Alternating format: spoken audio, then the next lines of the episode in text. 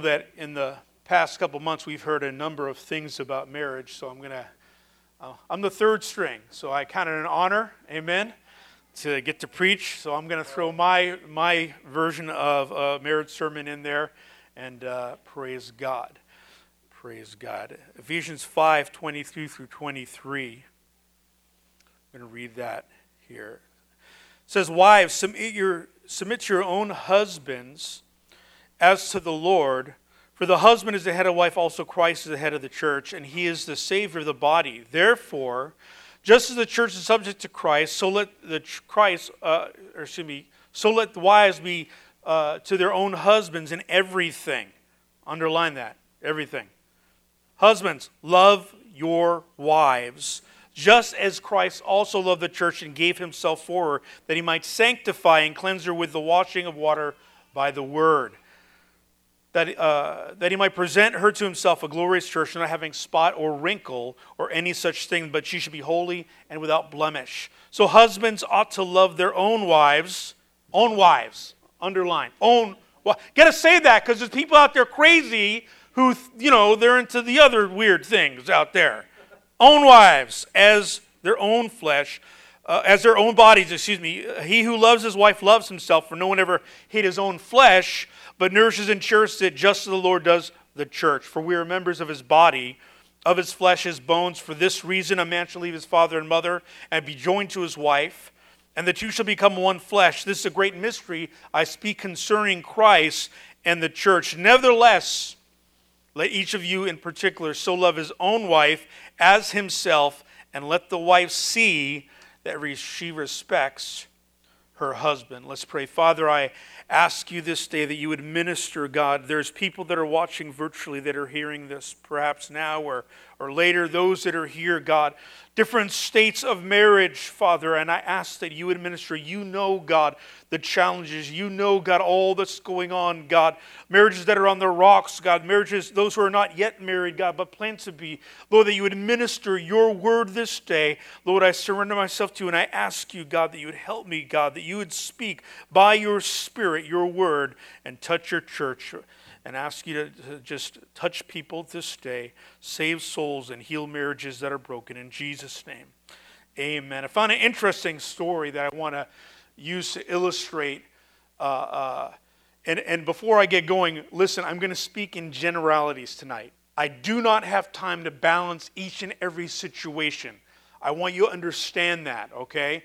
There's a whole lot of different things. I don't have time to do that. If you want to get me later, I'll be glad to do with specifics. But in the sermon, I just don't have time for that. So please don't get upset. Well, that's not exact. Listen, I'm speaking about on a baseline. Can you understand that?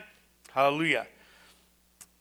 In August 1994, a Korean jet uh, skidded across a rain-soaked runway, rammed, uh, uh, rammed into a safety barricade in Jeju, Korea. All 160 passengers escaped to safety just moments before the plane exploded into flames. So, what causes tragedy? According to news reports, the pilot and co pilot had gotten into a fist fight over who's going to be in charge of the landing controls. Obviously, one of the pilots has the right to land a plane and wouldn't give it up. The other pilot wouldn't give up fighting for that right. I read this and I thought, what a depiction of some marriages that this story is. Maybe that's how some of you came to church tonight. You weren't flying a plane, but you were fighting. Maybe you weren't fighting over the wheel, but there may have been some, maybe it was that silence, you know? There's an argument I had before in the whole ride. It's like, okay, it might take you 15, 20 minutes to get to church, but it felt like five hours. Huh? Huh? Listen, God is going to minister and help you. Amen? That happens to people. You know why? Because we're people. Amen? So I pray that God will minister. And listen, if you're single, don't turn out now. So many people, they come to sermons that, oh, marriage. You play the track or review the movie or think of what you're going to eat, right? Listen, if you store this up now, it will help you when you're married. If you put this in your toolbox and keep it fresh and ready, God can help you and you'll be ahead of the game. You'll have a head start on so many of us. Praise God. You know, if you look at the institution of marriage in our country, it's in a desperate state. We know that the devil wants to totally destroy marriage, to totally eradicate it, not just change it, but to eradicate it and stomp it into the ground. It is because it is the greatest example, it is the closest relationship, human relationship that could ever compare on earth to how we're supposed to be with God. Totally devoted, surrendered, no selfishness. Amen? Also, because it is God's design through which procreation occurs, and the devil hates that because he cannot create life, he can only destroy. And because we are great, God's greatest creation, he wants to destroy us. Read a sad statistic that the divorce rate, and this is in 2020, among Christians or nominal Christians in the church, 33%. One third of all Christian marriages divorce for whatever reason. I wonder how many of these marriages ended for the simple reason that the couple failed to fulfill their proper God given roles. The ones that the Bible talks about. What I'm going to talk about is coming from the Bible. All right? Well, the world's changed. God's word has not changed. God's thoughts on marriage haven't changed, and that is what we need to nail down and focus in on sharply. How many failed to fulfill the proper roles in the marriage or failed to do whatever was necessary to make their marriage work? And listen, if you're divorced or you've had that, I'm not here preaching to condemn you. There's hope. You can get married again and do it, you know, fix yourself and do it the right way. The first thing I want to look at is the role of the husband. Okay, guys? Put your big boy pants on. Here it comes. Remember, this is God's word, so if you don't like it, you go take it up with him, and he's right, you're wrong. That's it. It's just to give you a preview of how that conversation is going to go. I'm talking about loving your wife. It says in verse 25, Husbands, love your wives and gives us an excellent description and example so we are very clear. Just as Christ also loved the church and gave himself for her. That's a hard thing to do. I don't think you can do that without Jesus. I don't think you can do that through moral power, through intelligence, or anything else. You must be saved to be able to do that. What's interesting is that word love there, looked it up in the Greek, it's not eros, it's not phileo, it is agape or agapo, the actual formation of that word, or it is an imperfect verb form. What does that mean? That means that it is an action that is occurring in the present and it is meant to be occurring in the future consistently. So it's not just when your wife makes you your favorite breakfast and coffee, you love her as Christ loved the church. It's not when she's being sweet to you and didn't burn a, a, a hole in your clothes with an iron that you you know, love her as Christ loved the church. It's when she might be being unlovable. It's when you wake up in the morning and go, ah! Sorry, sorry. I know no one here is like that. That's what she does with me, actually, right? Yeah. You still love her. Because this love is a love that is based on decision, not emotion. Although it can cause emotion, an emotion reaction to occur, it is a, a willful decision and not a feeling. It is not a self serving love where, okay, uh, uh, because you're doing something for me, well, that's, then I love you. It's no, it could be, you're doing nothing for me, and I still love you. How did Christ love us? He didn't wait for us to become lovable. The Bible says, while we were yet without strength, we could do nothing for him any way, shape, or form. He loved us. That is how, gentlemen, we're supposed to love our wives. It is a self sacrificing love where there is no limit that you won't go. Now, listen, that doesn't mean you make her your idol because God kills idols. I don't want to have a dead wife, so she's not my idol. Aren't you glad? You know, so many young men, I hear this, Christian young men, I need to get married. I'm lonely. Bro, if you're saved and you're lonely, then your relationship with Jesus is not there yet. If you think you're incomplete without being married, don't get married. Your wife can't be Jesus to you. She can't do the things that only Jesus can, and it's wrong for you to expect that. You will be dissatisfied when you get married and find out she can't do that. When you're still lonely and angry and perturbed, and you find out there's things about her you don't like, and there's things about you she doesn't like. Right? Because when we're courting, we put the show on, don't we? Yeah. Men find out there's a toothbrush somewhere in their house. They may have used to clean out something, but they had to, you know, rinse it a little bit. Just joking. We're not that caveman like. Start finding out what a comb's for, right? We, we start matching. You know, call, call, call glory to God. Those in the military find out that you can't wear your fatigues all the time. That's easy. They're all they always match.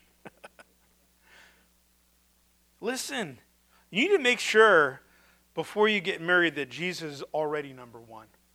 That you're already completed him prior to marriage. Now listen, if you're already married, start now. Start now. Don't wait till tomorrow. Don't wait till a tragedy happens. Don't wait till some earth shattering event happens. Make sure that Jesus is number one now and learn to love your wife. It says in verse 20 through 29 So husbands ought to love their own wives as their own bodies. He who loves his wife loves himself. No one ever hated his own flesh, but nurses it, cherishes it, as the Lord does the church. This means we have to serve and protect and esteem. That means we hold our wives up higher than ourselves. We consider our wives more important than ourselves, even our own bodies. Men have a problem with that. You know, marriage, I heard one thing, is, is it's so difficult because you have two basically selfish people trying to get along together in the same house.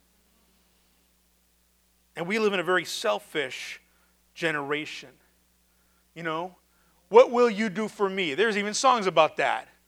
What have you done for me lately? If that's your mindset, you're wrong. It's what can I do for you? It means we have to cherish her.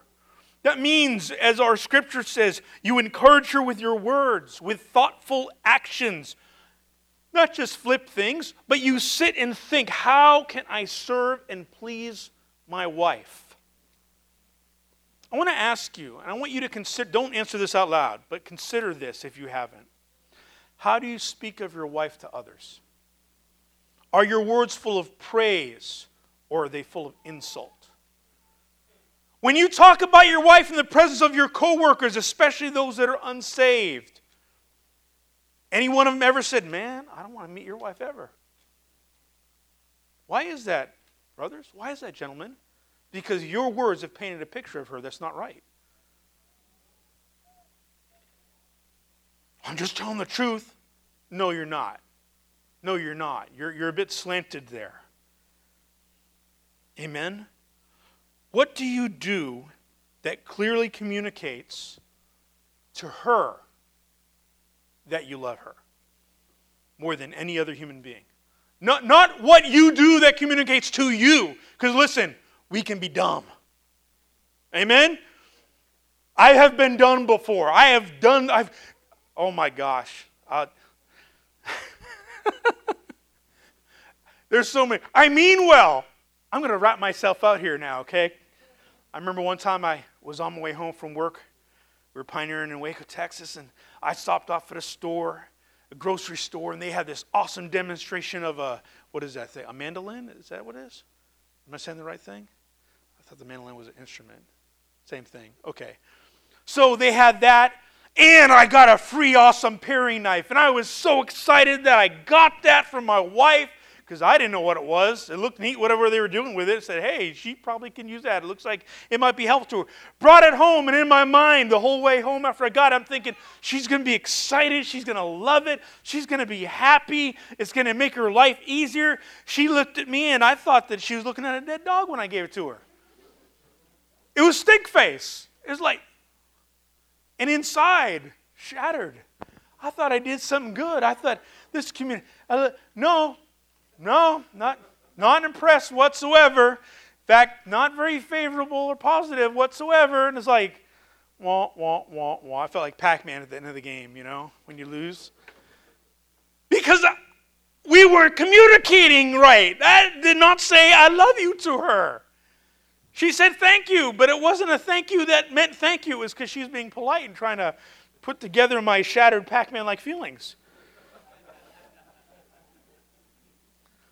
I had to learn what says to her that I love her. So, I have some handouts at the back there. You have to find out what is her love language. On the back there, you can get some of those, and there's there's someone thought this up. There's five different love languages. So take those, go home and talk with each other and say, what of these things says to you that I love you? And then do it. Put some thought to it. For the sake of time, I don't have time to go through all those, but it will help you and you get to keep it. Because the truth is this most of our love languages is not going to be the same. Amen? The, the, the thing that says that I love my wife, she's going to. No, really? You think that? Yeah, that's it. Really? That's weird. Vice versa. They're not always the same. And so you have to work that into your marriage. It means that men, we have to discover our wives. And you know what? Women change all the time. And that can be a good thing because life is crazy. We have to figure out what it is. What is the love language now that they like? What is the thing now? Amen? And the, listen, guys, you may say, dude, why are you being so heavy? I lay this at your feet. I put this at our feet because I'm including this also. Because we should love our brides enough to take the lead in this. Amen? You know, it's like the old saying, you know, uh, wife is upset, complains to their husband, You never say you love me. Listen, I'll tell you when I stop loving you, okay? That's not enough. That's not, in her mind, she slapped you. Amen? Or shook her head and said, Neanderthal, what in the world? Where is? This is not the guy I dated. This is not the guy I courted. Is not the guy who made all the vows to me and promises. Listen, if you're doing the right thing, also, if you're already doing this, keep doing it. Amen? The other thing I want to look at, gentlemen, is that we need to be the leader of the home. So forget all this psychobabble that society has put out there now. Okay? Again, the world's changed, Jesus hasn't. God's word hasn't. God's rules for us has not ever changed, nor will it ever change. It says in 1 Corinthians 11:3, I want you to know that the head of every man is Christ, the head of every woman is man, and the head of Christ is God. That is so chauvinistic. Take it up with God. There's times I don't like being a leader in my home. I wish I could kick back and just take it easy. But I can't because honestly, that would be sinning and disobeying God. The husband is supposed to be the leader of the home. So you borrow from the example the pilot, not the co pilot, the pilot, the one steering the ship. And listen, brothers, whether we want the responsibility or not, it's ours to lead the home. We are supposed to bear that burden. Now, God can help us. Amen? But we are responsible for our wives, our children, our households. We are the house bond. That's what husband means. We're the ones supposed to keep it together by our leadership. That's why when Adam and Eve sinned, God didn't even talk to Eve until he was calling her on the carpet. Who do you call? Adam. Adam, where were you when your wife was being besieged by the devil? Why didn't you say anything, Adam? Why didn't you, when she was doing this, slap it out of her hand? Oh, there goes that watch. Where were you? How many times has your wife been tormented, been assaulted, and you were nowhere around? You were there, but you weren't there. You weren't sensitive. You didn't minister to her as Christ does to us. You didn't wash her with your words. In fact, you barely prayed for her, and you're oblivious to the whole thing. Oh, it's the devil. Really? God's given us power over him, hasn't he? He's given us his word. We need to be present, gentlemen. We need to be attentive. We need to be aware of the state of our wives. That means you're going to have to talk. Okay? You can't read her mind, and she probably can't read yours. the, the older you get, the more you actually might start doing that. It's weird. We'll text each other the same thing about the same thing at the same time now. It's weird. It's like, okay. Just have to check to make sure I didn't text myself, you know, if you can do that. No. She sent that to me and I sent that to her. Same words, same thing, same emoji.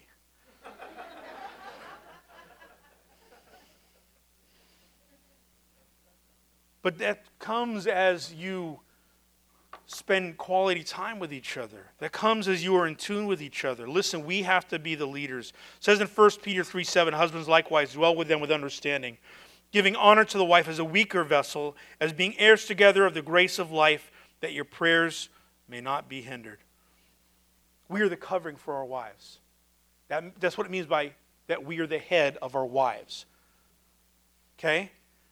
We are protect her from the world. And sometimes from herself. Now, I know some of you ladies are now upset with me.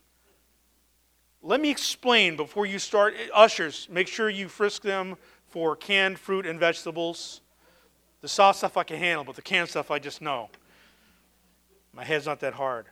Listen, sometimes our wives' emotions can get the best of her. Example, my wife's a hard worker. She will get on involved in a project or doing something and she will work herself till she's exhausted and can't think straight, can't move straight, till she's sick, even sometimes. And over the years, I've had to notice this and say, honey, put down the whatever it is, step away from it, go rest. Take care of yourself. No, stop. I have to get this done. I, no, no, stop. Stop. Okay? When was the last time you drank some water? I mean, something like that, because she'll be so involved in something. She'll, she'll get so wrapped up uh, and concerned about something beyond what she, she should, and to her own detriment. It is our job to know that and protect our wives from themselves. In that verse where it talks about the wives being the weaker vessel, that does not mean stupider. Amen? That does not mean dumb. That does not mean less than. That does not give us the right to, to disrespect our wives and to speak as if, for those the, who are in the military, as if they're one of your little underlings. In the army, I was in the army, I did not get to speak to my wife as a private or an E1 because she's not. She's my partner in life. And I'm supposed to speak to her with reverence and dignity Amen? You're not stupider or weaker. And, and in case you haven't, in case you've bought the nasty Kool Aid poison the world's pumping out, men and women are different. Yeah, I know. Revelation. The Army's figuring this out. They just did an Army combat fitness test, and they found out they had to reduce the standard for women or change it because they couldn't do the things guys could do. Amazing. Wow. I only got a two year degree and it wasn't in phys ed, but I kind of figured that out when I was a kid. While women can withstand the most agonizing pain of childbirth and labor, there are things in life they are not meant to deal with. That's just the truth. Not that they can't deal with them. Okay, listen, not that they can't deal with them, but they shouldn't have to. If they're married to a godly man, they shouldn't have to because we should protect them. That is still our role. I don't care if she's six foot five and you're five foot one, which would be really weird, but you are still supposed to find a way to protect her. If that means you get a, assault rifle, yes, I said it, now it's banned on YouTube. You do it. You do what you have to do, man. Because that's your woman. That is your wife, not anybody else. If you're a truly godly man, you have to be a spiritual head of your home. That means you have to take the initiative and lead. You have to find out what God says about life, about your family, about your marriage, about all these things. You do it. Well, my wife's smarter than me. She probably is. but does not give you an iron out.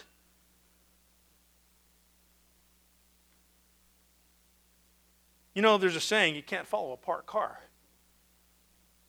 It's not going anywhere. Men, are you going somewhere in God? I'm not asking if you're called to any kind of a, a, a, preaching ministry, but you should be going somewhere. God should speak to you about a path that He wants you and your family to go on. You should find out how you're going to get there, how you're going to equip yourself, and bring your family along, and so your wife can follow you. But if you're going nowhere because you're a bump on a log, what is she going to do? But be frustrated and pray you get a clue. Listen, a godly woman yearns for her husband to lead. Deep down in her heart, when she gets past the fear of, oh my gosh, if he leads, he's going to screw up. Yes, he is, ladies. Yes, we do. Yes, I have, and I probably will. Sorry, honey. the way it is. And yet, we still need to lead. Maybe you don't know how to lead. Learn. Ask God to give you wisdom. That's what the Bible says, right? If you lack wisdom, ask. He's got a lot of it for you. Find a godly man or godly men that can mentor you, that can disciple you, who you can look to as examples. Ask questions. See, the thing is, we don't want to do that because then our pride takes a hit. And, oh my gosh, if I start leading, she's going to expect stuff of me like on a regular basis. I'm going to have to work after work. Oh, heavens to Murgatroyd. I, I might have to be a real man instead of an overgrown boy.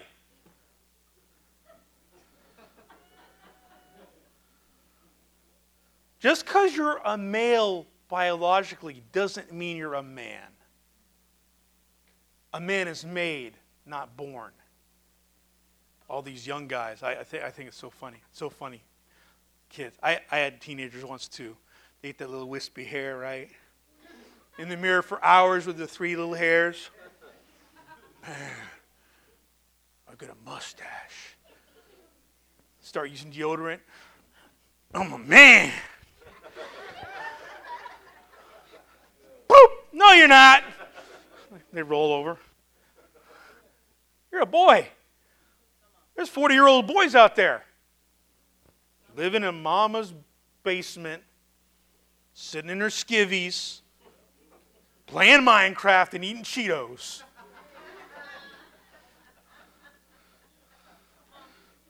What'd you do with your life? Imagine what I'm saying before God, if you were saved somehow and get there, right? Maybe it's one of those, you know, deathbed salvation confession things. Son, what'd you do with your life? Oh, I got to level 40 on Minecraft. I beat the big boss. Wow! Amazing. Those guys normally don't get married, by the way. They don't stay married for long.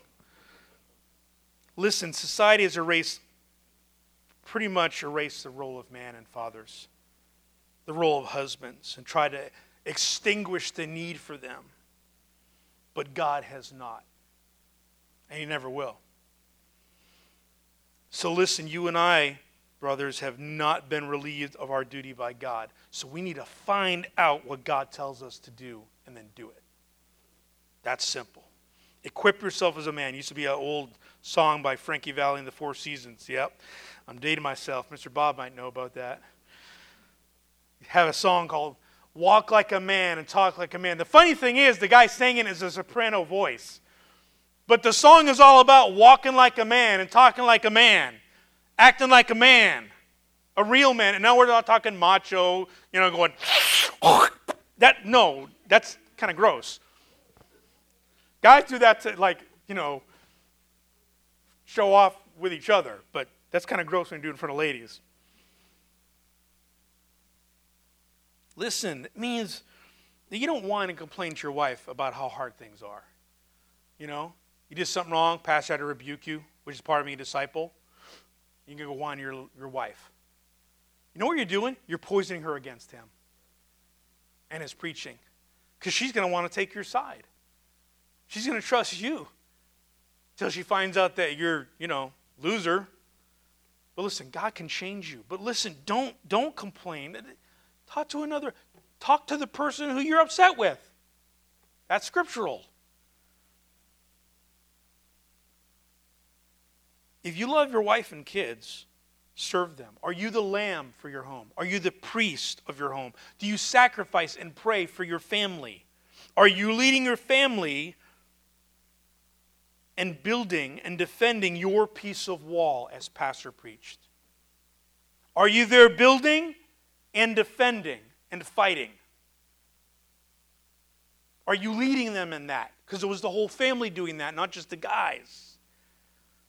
Or are you putting that all on your wife? Because you can't handle the stress because you have anxiety. Get delivered. Get a clue. Be a man. You spend all your time working and playing. Because listen, if so, that's going to build a resentment in your kids towards you. And then, because God's merciful, when you get it right and then you try to be the man, your kids don't listen to you because you've been a horrible example.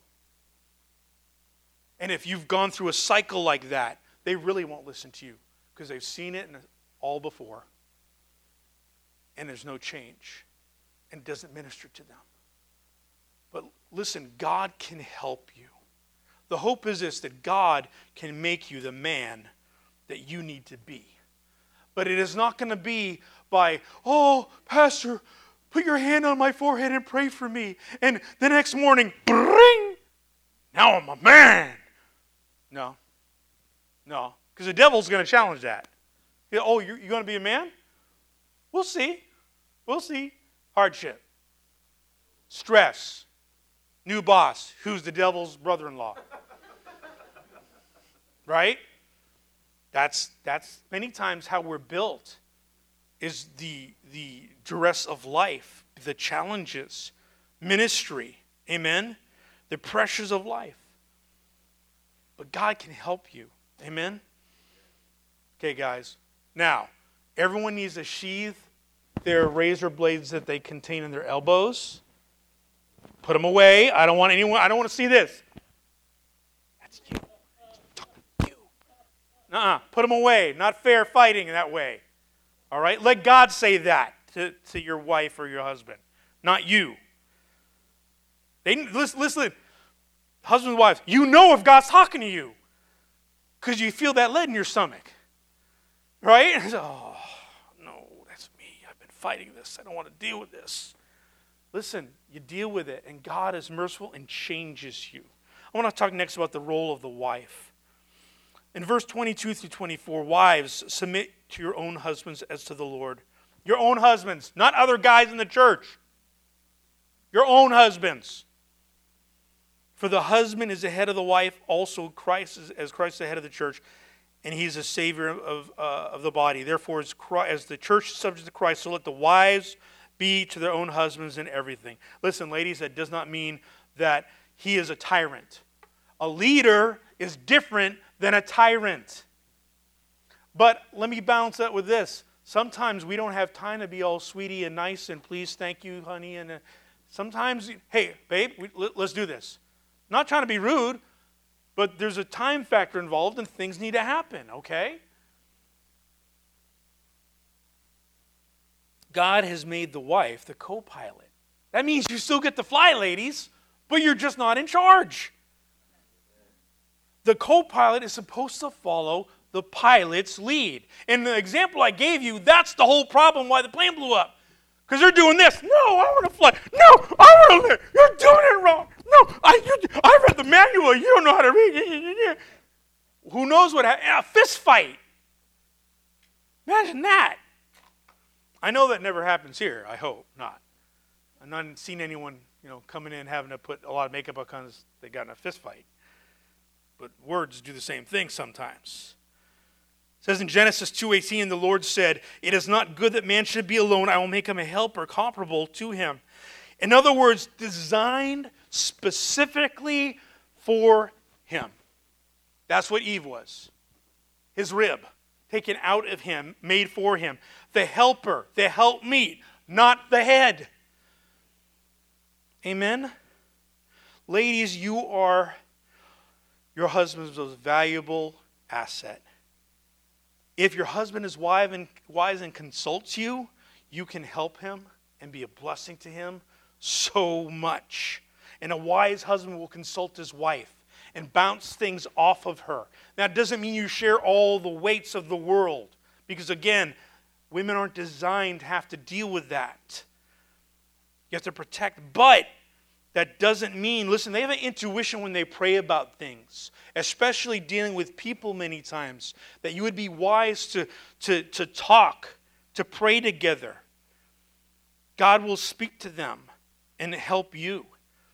You know, here it is. David is not even married to Abigail yet. And David is about to do some bad stuff to Nabal, right? He said, I'm going to kill this guy and all his servants because he's a jerk and he's a fool. And Abigail's not even married. Has some wisdom, says, Whoa, whoa, whoa, whoa, whoa. Urkel, you just there, Sparky. Are you really sure you want to do this? It's not going to go well. You know, you get a reputation. All that saves his bacon because she's a godly woman.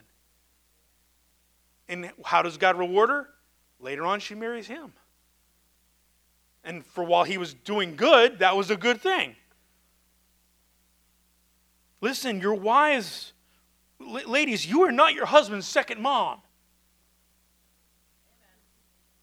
You're not your wife, you're not your husband's second mom.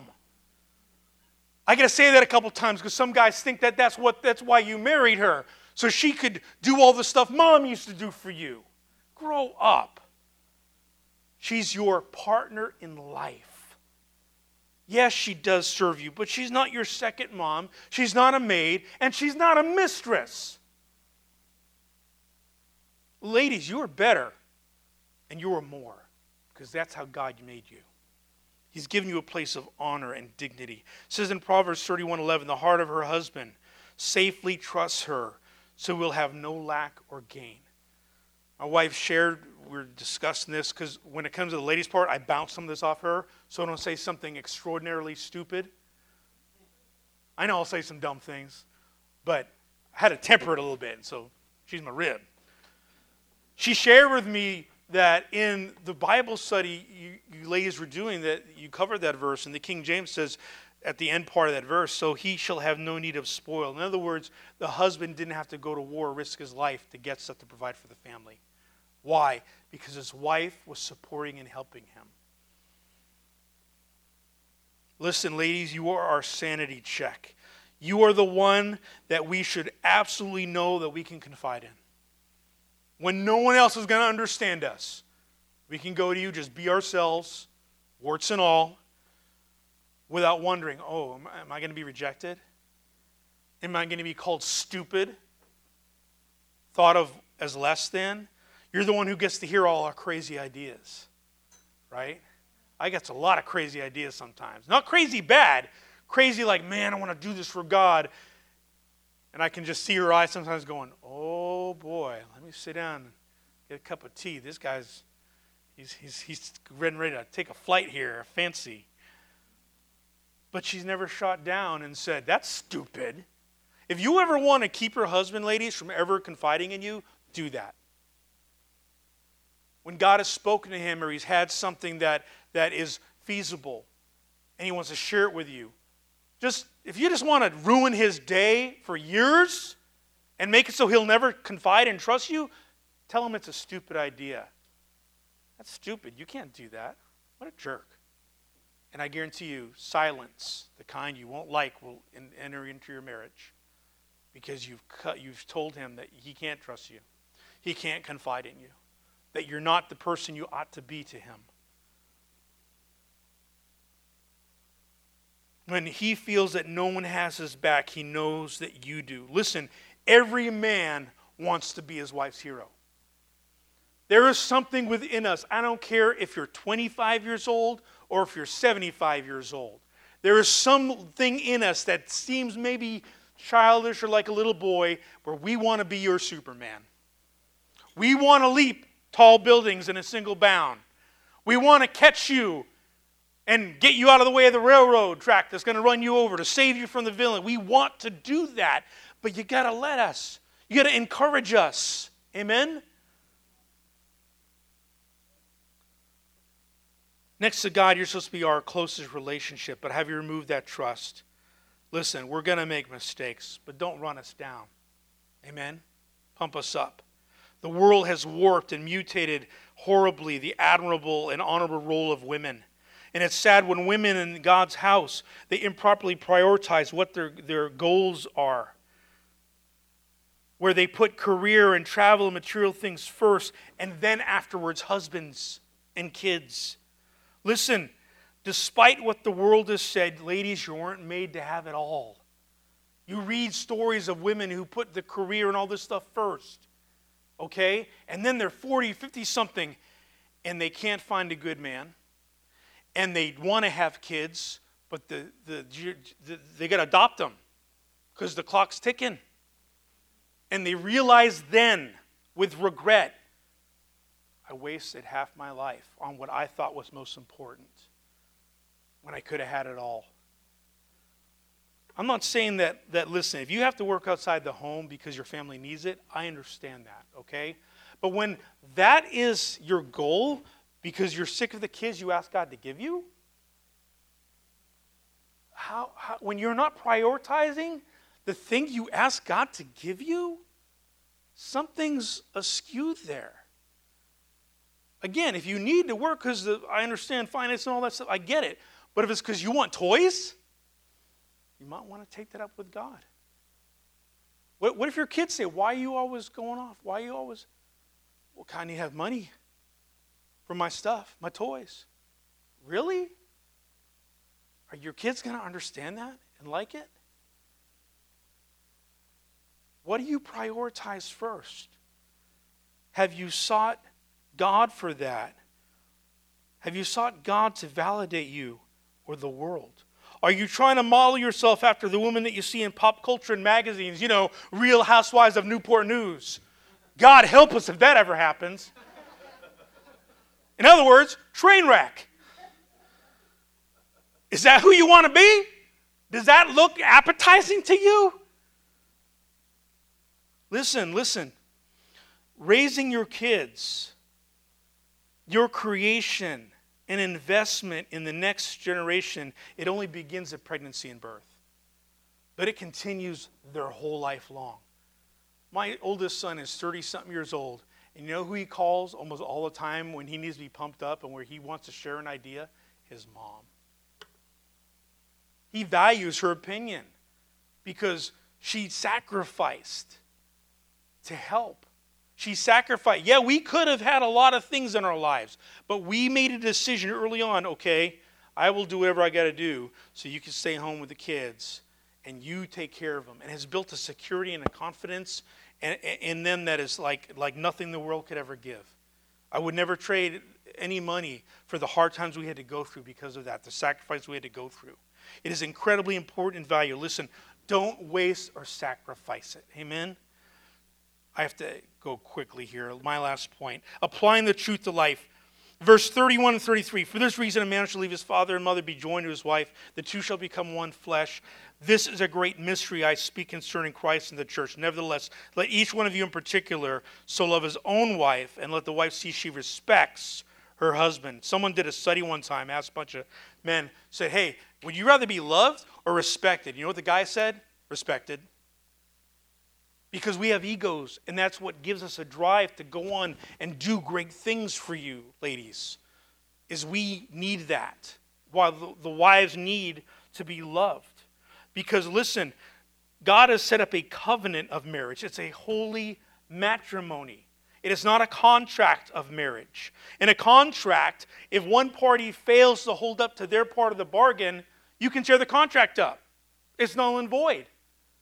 But marriage is not a contract, it is a covenant. That means each individual part of the party, husband and wife, must fulfill their part as much as they can. It's not 50 50. I'm going to blow some of you guys' minds because that's what you think. If he does 50, I'll do 50. What if he can't? Well, then I'm not going to do it either. Pastors deal with this in counseling all the time.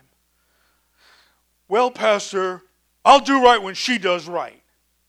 What does she say? I'll do right when he does right. And so no one does right. Because you're doing a 50 50 thing. And what happens to your marriage? It never grows. It never becomes what God would have it be that powerful team against the world and against Satan. Listen, in a marriage covenant, you got to take up each other's slack because you're on the same team. You're not fighting against each other.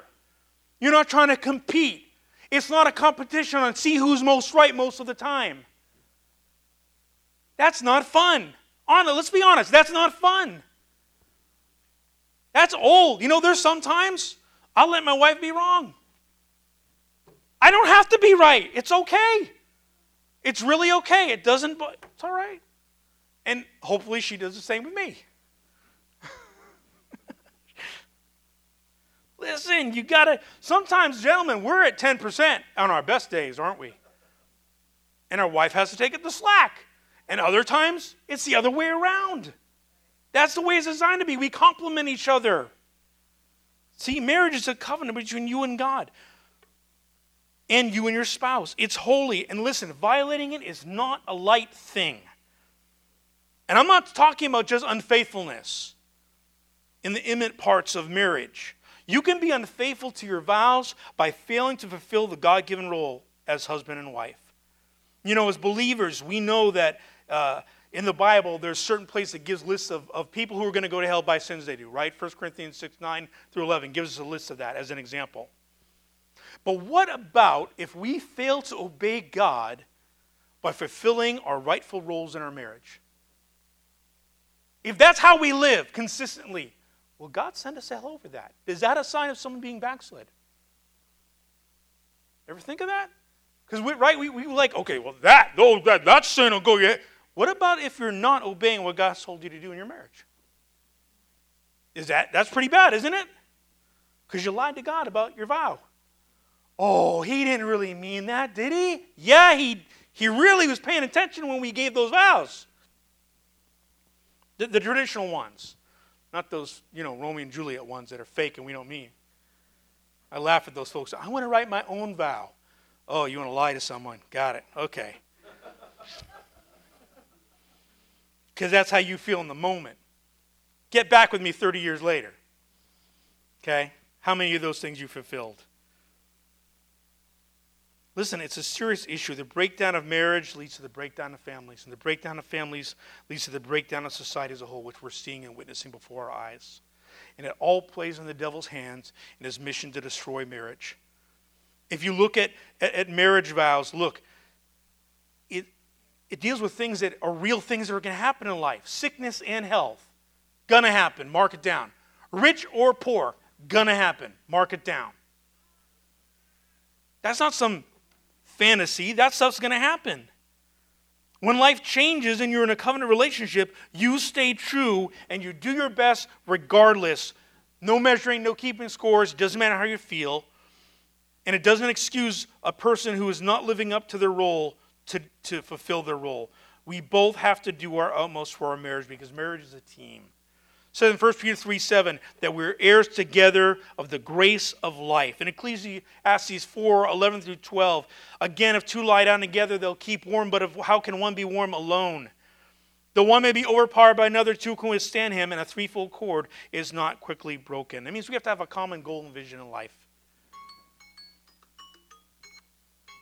Stop. Oh, sorry. Yes. Okay, I need to end this. Um, listen, we have to be on the same page. We don't have to be just on the same page, we have to be the same page. You think that it's, oh, I just, I won't be unfaithful, I, I, I, won't be fa- uh, faithful. You know, d- divorce is not that bad, or, or just not for my role is not that bad. See what happens? This is what happens when you're married and you don't want to fulfill your roles. When it leads to divorce. You see what's happening? Man, wife did this awesomely. I mean, I don't have fingernails. See what happens? One flesh. You're never going to get out, you're never going to wreck your marriage and get away scot free. You have changed. If you've been married for any length of time, you have changed. That person's in you. That person's in your mind, your emotions, your heart. You're not going to successfully live after wrecking or not investing in your marriage. You'll be damaged. There's no way I'm going to be able to put this together. But you know what? I know someone who can. Jesus Christ can make all things new. If you fulfill the role that He has set for your marriage and you go to Him, you go to Him and pray, God, forgive me for not being the husband I need to be. God, forgive me for being the wife, not being the wife that I should be. Not God change him. Dude. Look, there's time for pray for your husband or your wife to be the, the one that God wants if they're not. But how about you look at yourself first? Amen? Real quick note to single folks. This is why courtship is so important. You find out what the person's made of before you marry them. Okay? because they're not going to be that person the rest of their life. They're going to change, but you need to find out what they really are like. Look beyond the sales pitch. Amen. Look under the hood. You ever see a car get in an accident and they get put on a sales lot? Now you find out if it's been an accident besides the Carfax thing. Sometimes if they got a paint job, you open the hood, start looking in the trunk, and the paint's different color. Because they made the outside look great, but the inside's jacked up. That's what courting is supposed to be about. That's what praying and being right with God is supposed to be before you get married. How about we pray and read the Bible and apply what God's word says to our marriage and our family? It's crucial because the world is changing and it's not for the better. And the unsaved need to see an example of a godly marriage. Amen? I want to close with this quick illustration. Maybe you've heard uh, in, nine, in, January 15th, 2009, the uh, miracle on the Hudson. What it was is a uh, Air, U.S. Airways flight 1549 took off from LaGuardia, and after a few minutes in the air, ran into some geese that got obliterated in the engine, took both engines down. Now, because of they were only about 2,000 feet in the air, they couldn't go through restarting the engine. So the pilot, his name was Sully, that was his nickname, he focused on landing the plane and keeping it from crashing. They're going to have to do a crash landing in the Hudson. That was going to be the safest thing. Well, he wasn't alone in saving the people in that plane that day. His first officer, or co pilot, Jeff Skiles, had to rely on his lifetime training to save the crew and the lives of the passengers. He had recently gone through this A320 planning, or training and had all the different things you're supposed to do in case the engines flame out or whatever, and had a checklist. And he followed the checklist to a T. And because he followed the checklist to a T, all 155 people plus the crew on board were rescued that day. Because they both worked together, they followed the checklist and the, the things they were given by somebody else. Does it sound familiar? God has given us a checklist that we need to follow, roles that we need to fulfill. And if we do that, the, the plane of our marriage will fly right. And when there's damage, we can land safely. Can you say amen? Doesn't mean we won't hit some geese on the way, because we just might. But we'll know what to do, we'll know who to call. We won't be fighting over how we're going to land this thing. Listen, there is no your truth and my truth in this, it's God's truth. Amen? It has to be applied to life, and that is a sure foundation. Husbands and wives, listen, stop trying to change your spouse. You're just going to get a headache. Let God change them. Give them over to God. Maybe you're married to someone who's not saved. The hope is this you give them over to God. God convicts them, God changes them. Amen. He may use your example to do that. If you're single here, listen, start working on yourself or let God work on yourself now. Don't wait till you're married. That's that's you got it backwards there. Amen. Listen, brothers and sisters, it is up to us. We have to find a way to score against the devil. You and your husband, you and your wife, score against the devil, not against each other. Build each other up, edify, encourage, compliment rather than tear down and critique. Esteem your spouse and pray for each other. Amen. That's all I have. Let's bow our head, close our eyes. Praise God. Maybe you're here.